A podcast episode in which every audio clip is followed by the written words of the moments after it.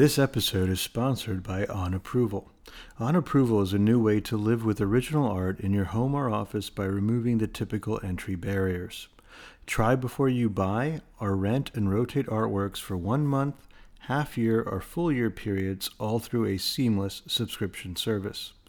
On Approval is built by art world experts who believe there is a smarter and more efficient way to discover artists and support their work. A close friend of mine knows the founders of On Approval. I think they are onto something big. Uh, if people have the chance to live with the work, they can really see if that emotional bond will develop or not. I think it's really great thinking.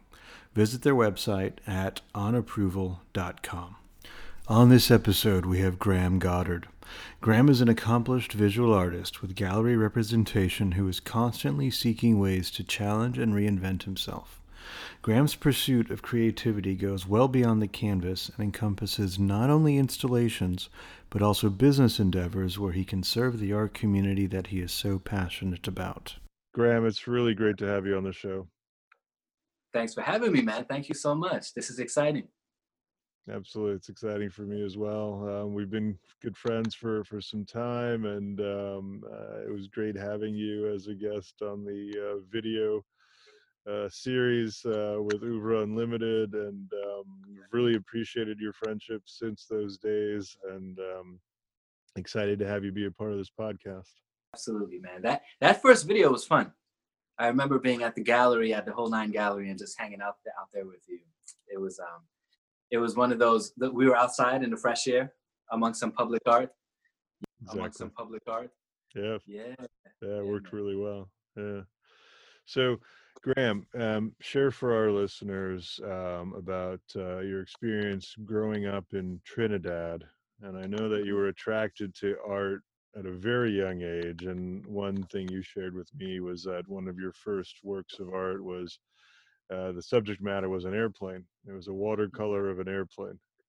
and yes. that became significant in, in terms of the course of your family events. So take us back to that time.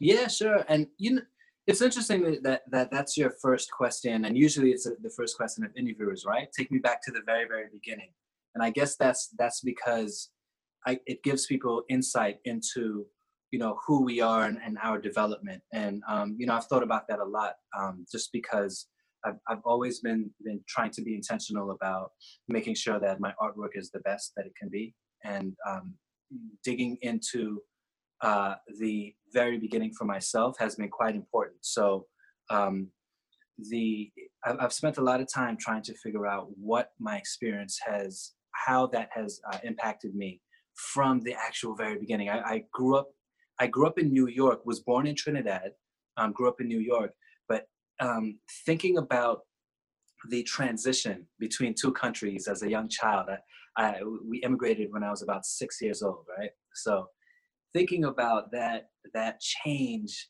in atmosphere and change in culture and food. I mean it, it was there was a lot of um, a lot of shock for a young guy. And when we flew into the united states my family and i um, it was snowing in new york. So imagine coming from a caribbean beautiful tropical island you know as a child you don't know anything different. So the air was humid.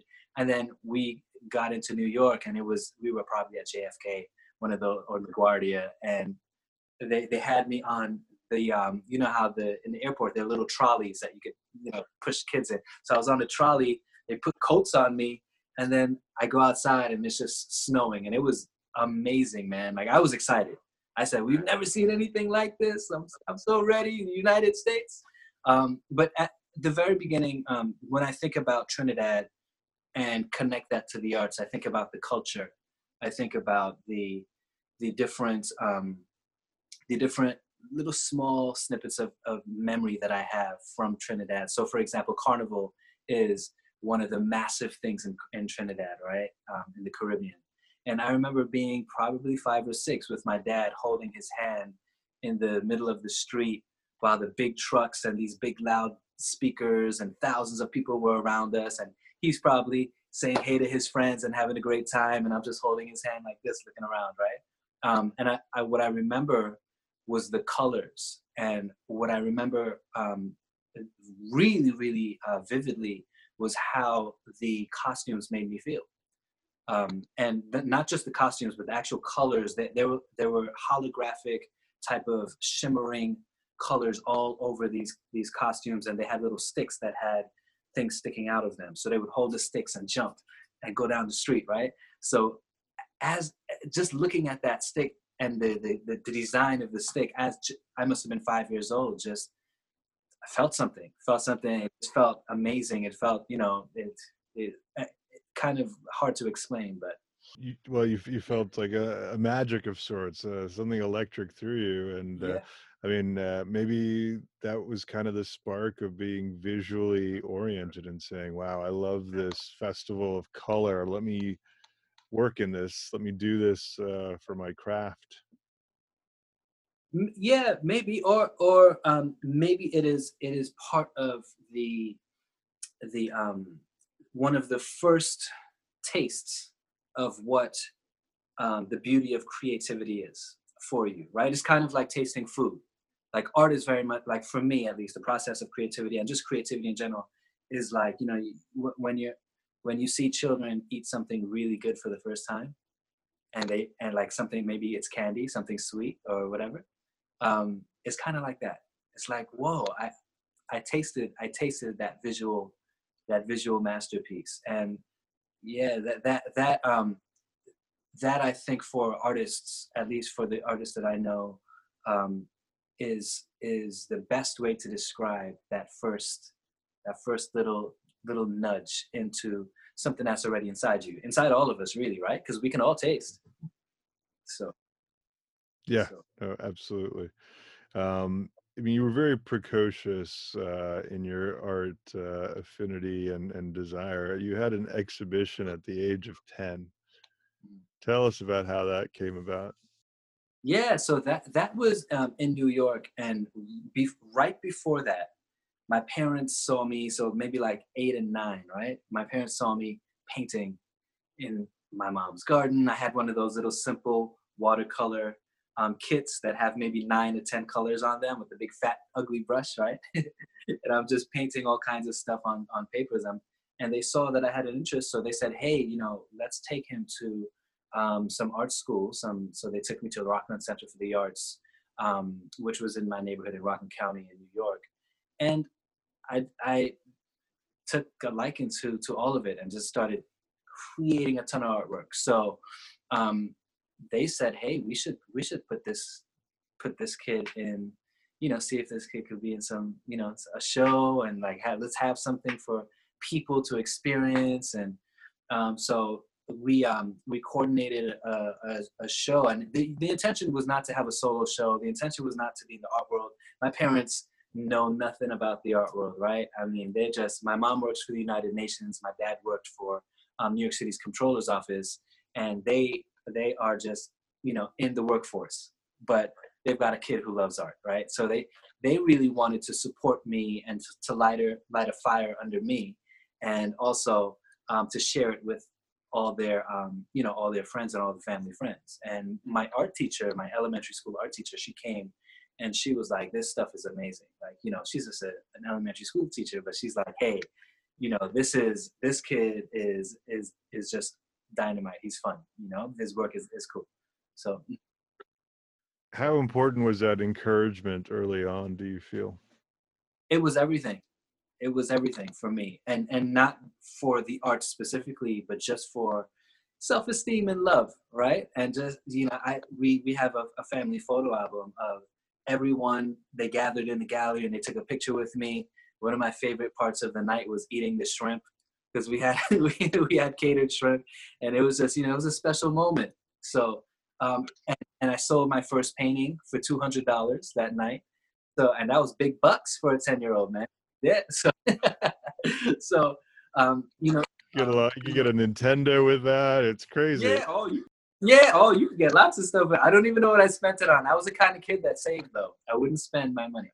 So, um, but yeah, yeah. The the the encouragement in terms of the just self-esteem and self-worth i mean immediately after that i started entering in contests left and right um, in school and outside of school and i was actually winning the contests so that that made me that made me feel special and um, I think for every human being, um, any any time you could feel special is, is something it's something good as long as it's not unhealthy, right? Like my my father's the type of guy he he he'd bring me back down to earth while my mother praised me like a little prince, right? So there was a nice there was a nice even balance.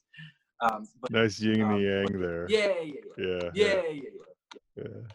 yeah. Um, I did see one of your yearbook photos. Um, I think it was probably middle school. You were probably not much older, where you had this motto: "Find your talent and use it." Mm. Did you mm. know at the time that your talent was art?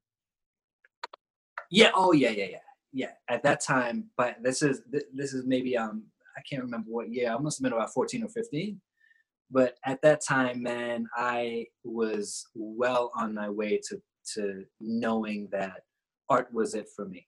I mean, I had I was that the resident artist in my school. I drew portraits of every kid in the class. I I was selling paintings at, you know to my classmates and teachers and you know this was this was my thing, you know, as a as a, a kid, as a teenager and as a young adult. So um yeah, yeah, yeah. Yeah, I knew so I came you came to LA for college. I went to LA to go to college um, to study fine arts at the University of Southern California.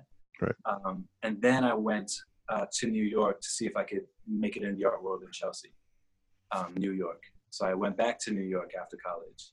Um, and I quickly realized that it, it, was a tough task, the art business and the way it's set up.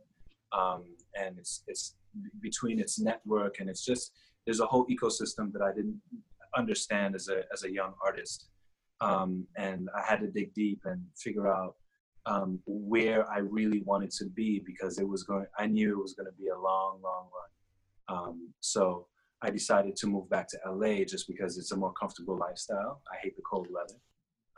Um, so, Done with the snow. Yeah. It was yeah, cool so, when you were six, but right, right, exactly, exactly. Going, going going in that blistering cold every day to you know to make things happen is is a tough a tough trek yep. for a young uh, an island boy. So yeah. So LA LA was it for me. So I came back out here. Yeah. Nice. Very great. Perfect. So um, then talk to us. Uh, what what kind of art were you making at the time? What was inspiring you? And then I know you had a number of shows. Uh, but so by the time you got back out to LA, you were about 23 or so. Yeah, yeah, and I was exploring um, inverted imagery at the time. Yeah. I had in college, I had um, created a, a, an apparatus that allowed paintings to turn upside down, and when you turned the painting upside down, you saw saw an inverted image. So right side up, it was one image. Upside down is another image. Yeah, and you call it repositioning the canvas.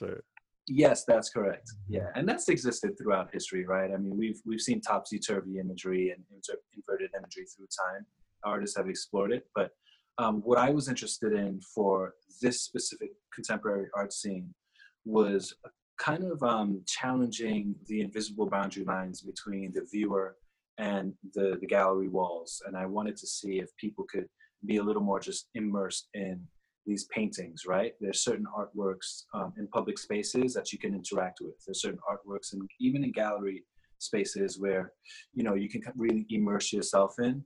And um, in 2004, I was interested in seeing ha- what what would happen if I had this beautiful painting that normally you would not be able to touch. You, normally you would not be able to get close to. I was interested in seeing well, what would happen if I allowed people to not just touch it, but turn it upside down and experience it in a different way. Um, so I would that that's what I was exploring at the time, and it actually um, it was a it was a success. People were were delighted by um, the the works that I was creating. Um, so. then at, at 26, you had a work, uh, "The Great Emancipation." Yes.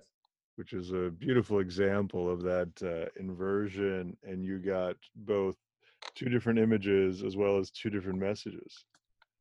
Yes, that's right. Yep, yep. The the Great Emancipation was part of my spiritual journey as just as a human being and uh, um, right side up um, it said um, surrender to god and upside down it said or be a slave of satan right something something to that yeah. sort and um that was that was just a, a nod to um, my faith as a Christian and my um, you know this this this dynamic or dilemma that we all have as um, Christians, which is okay. So now we've got a choice. Now that you know we we are um, in investing our lives into uh, faith and belief and understanding of what God means to us and, and what this this um, this religious walk means to us.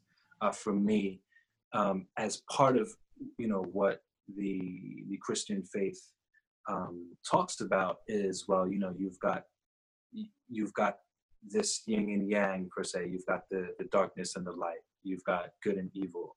And um, I wanted to make a very clean statement about that because the the concept of evil um, had been on my mind for uh, quite a while. You know, it, it, was really interesting to think about the idea that um, as we walk through life, there is um, a potential derailment of um, of blessing if you're not paying attention. And that concept was really interesting to me as as just part of my walk and part of my spirituality and part of what uh, religion injects into people um, and and specifically Christians um, within you know within their journey. Yeah. Um, so it was important to me, and it's the surrendering to God part was a big part of uh, the the moment in my life as well because um, for me at the time i may have been about 20 about 25 or 26 when i created it i had really really decided to take a deep dive into um, my uh, my understanding of god and what god really meant and all these these interesting ideas of well you know if i'm if i'm really going to be somebody who just is a good person a good human being um, let's let me look into um, you know this this religious practice to see if I could sharpen up. Um, just similar to meditation, similar to you know finding finding self in a in a pure way. For me, it was about um, you know identifying what is what is so powerful about um, this this concept of God. What is so powerful about the Bible, which is you know scripture that has been around for centuries. So for me, you know, um, I was interested in in just being a, a really really um, sharp human being, and at the time that that's what resulted as an artist. You know, you create you create what what you're thinking about, what's inside you, what is you know what, what's going through your mind and your spirit. So that's what that's what was pumped out. Absolutely. Um, what was going on in your life at the time that you had kind of this spiritual renaissance? I was at the time I was um, just getting into the arts, struggling, and I um, I had just left a um, a gig. I was working with uh, a mentor of mine. His name is Karl Kani. He's a fashion designer um, from the 1990s, a hip hop fashion designer, and I was creating um, these drawings on um, on a new fashion line for him and we uh, we were working together um, on all these different concepts. And um, this guy was, I mean, he was in the 1990s and early 2000s. He his brand was massive. So when I first started working with him, I just said, hey, you know, just when you're going to your meetings and and just doing business, bring me under your wing. I want you to be my mentor. And um, I want to learn business because as an artist, I know nothing about this stuff, mm-hmm. right? So he said, "Sure. Hey, I'm from New York too. Come along. You're a great artist. You know, let's let's let's rock and roll." So um, th- I had worked with him on um, that project for about three years, and um, so right after that, I decided, "Hey, I'm going to get into the arts, and I'm going to really, really think about." And the arts meaning the, the business of art, right? Yeah. Because throughout that period of time, I was preparing as I was creating work with um, his fashion line and and um, and digging deep into understanding what business looked like, um, I was also every day painting um, to create a body of work, knowing that I was going to present it to the art the art world and curators and gallery owners. So um, I was basically also while learning, buying myself time and creating a you know sure. creating some great stuff. So um, when I created that piece of work, I had already been flying solo on my own and um, quite frankly struggling as an artist. You know, I was literally just networking every night. I mean, I would go, I would in um, in, in LA, I would look at, I would do a little Google search and look at all the different galleries that were showing um, in the different territories in LA and um, go to each one and, and, visit each one. Thursday nights is a is a big night for art showing, so I would just yeah. wow. um, just network the heck out of the scene, you know. So, but it, the struggle was was intense, um, just because you know the the seeds were being planted and you're not seeing much reward, you know. So that in itself for me was, hey, you know, I need to, uh, I need to be spiritually strong, you know, and I need to kind of have a, a strong foundation of self because there are lots of no's coming and when lots of no's come your way and there's innovation happening and you're trying to do something new for yourself, um, a, a, belief in self and also uh, a strong spiritual um, uh, footing is is critical. Yeah, um, at least mm-hmm. for somebody like me. Um, some people don't. I guess they don't need it, but I needed it. Gotcha. Well, it's a very entrepreneurial approach you had taken to uh, trying to make your way into the art world. It's really impressive. Um, I know that you also did some installation work. Um, how did those come about?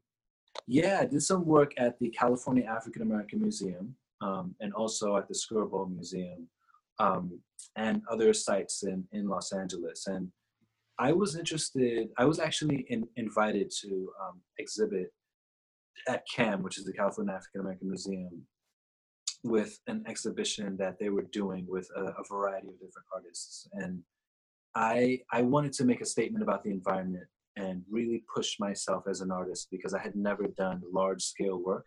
So the piece that I created was um, a, a 50 foot massive um, aluminum uh, installation. And there were a series of, of objects that were placed in the environment. And it basically made a statement about, um, about the, the cleanliness versus dirtiness of, of an environment.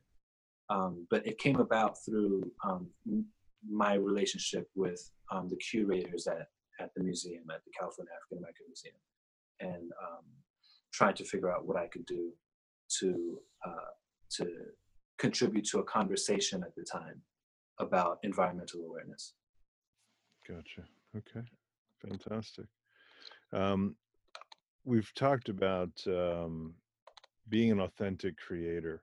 Mm-hmm. And I know that there have been times when you've stepped out of the studio um, and not, you know, you've gone a period of time where you're not creating because you feel like it's not feeding your spirit daily. Yeah. yeah. So share with us about that and and kind of you know what you go through or what you feel or what you think about in, in order to create and, and and then when do you decide okay i'm going to take a little bit of a break the, thing about me as a, a human being and what i what i realized creating for you know all my life is that the most important thing is to be truthful to yourself. The moment and the intention that is within you. To experience life and and, and flourish uh, means that you you have to be authentic. Be authentic to, to yourself and understand who you are um, and uh, that that has been important for me um, within my journey really at, at the very uh, at the very core assessing assessing what is in this moment in time the best healthiest uh, most most uh, beautiful thing that I could do to experience life at this moment. I take breathers. I never really stop um, creating or thinking about creativity or, or, or navigating within my own creative spirit. Um, but what I do is I, I, I sh- shift in and out. Um, I think what you've identified is me um, stepping out of the studio to do um, an interest that is still of creativity for me. Um, it might be creating a business. Um, lately, I've been investigating um, my Trinidadian roots and been involved in, um, you know, carnival creation culture and so on. So Yeah, well, share more about that because you've got a great augmented reality product that has hit the market. Yeah, I started a company um, for um, people in Los Angeles to connect who are within the, the Caribbean community. We create carnival costumes for the Hollywood Carnival. And um, the Hollywood Carnival is is a celebration where everybody comes out. About sixty thousand people come out for a day, and they all party in the street and have a blast in costume. There's an artist named Peter Minshall, right? He's a he's a legendary designer in Trinidad. Um, the the Guggenheim Foundation gave him a fellowship um, wow. years ago, maybe about two decades ago, and that support from the foundation um, created this trajectory of of uh, what they call mass masquerade costumes uh, with with this designer that was very very innovative.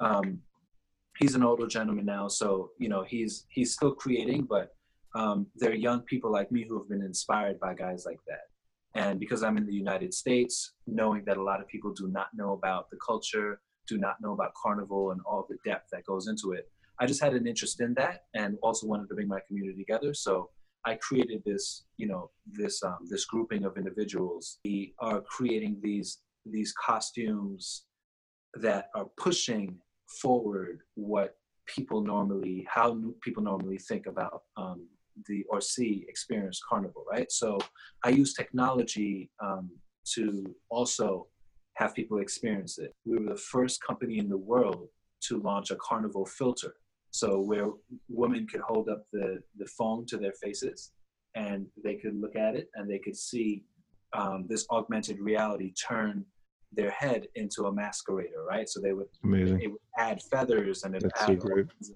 gemstones and stuff to their head. So wonderfully done. Yeah. Yeah. I mean, especially with this, uh, you know, the COVID nineteen situation. When are we going to be able to come together for Carnival? That's right. So it's a great tool to have. That's really prescient, great thinking. Congrats yeah. on that. Thank you, man. And in the first few days, I, I believe in the first six days, we had 25,200 impressions um, with it. Um, Graham, share with us about All Public Art. Sure.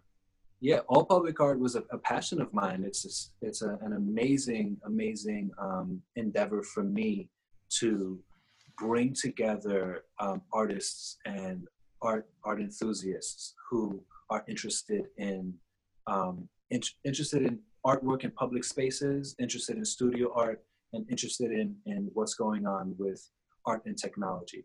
So um, all public art was an, originally designed for artists to and people to experience um, as many public artworks as possible. So, for example, if you're on vacation with a loved one, you could li- literally go in the app or go on the website and you could click a button and it would show you on a map um, through geolocation all the different public artworks that were in the vicinity. So you could take like a little tour in your area um, if you wanted, or you could just look around and see and discover art and discover artists. Um, quickly, what happened was um, not just public artists wanted to be involved, studio artists who were not exhibiting in public spaces, they also got involved. And um, yeah, we we ended up really exploring what else we could add to the platform. There's um, 360 degree artworks that are um, that are prepped by a company called Kula.com. Um, we have artist interviews that are um, written in text, and of course, um, we have some artist interviews that are in video by our friends over at at Oeuvre uh, unlimited um, and we you know we have um, events and we have uh, an amazing um, community of, of artists that posts um, their artworks from all over the world. Nice. so it's been it's been incredible. And then go ahead I was just going to ask you how many artists participate in that because I've always been impressed with that number. Sure. Yeah, we've got just around four thousand artists mm-hmm. um, that are are in, included in the platform, and they are. Um, I'm so amazed at the different parts of the world that these artists hear about all public art from. Business is really at its essence about giving, and business is about providing something that is is going to impact lives and from my experience, and maybe it's just my own little personal experience, it's tough, hard work. It's it is getting up and doing things that are things that you really probably don't want to do.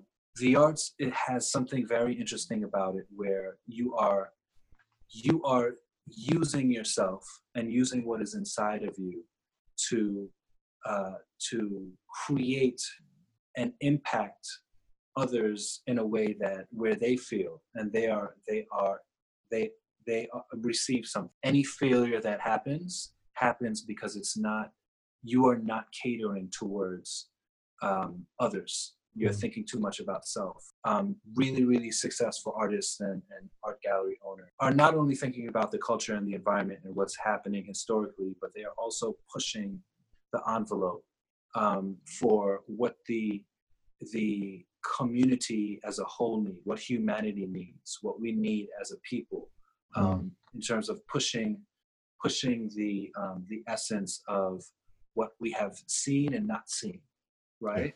Yeah. So that's important. Yeah, it's an important nuance to to appreciate, especially that many artists aren't familiar. So uh, it's a good message for them.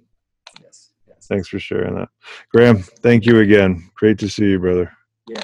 You too, man. All right. Be well. Achieve is recorded at Subtractive in Hangar 8 at the Santa Monica Airport. Music is produced by Hennedy.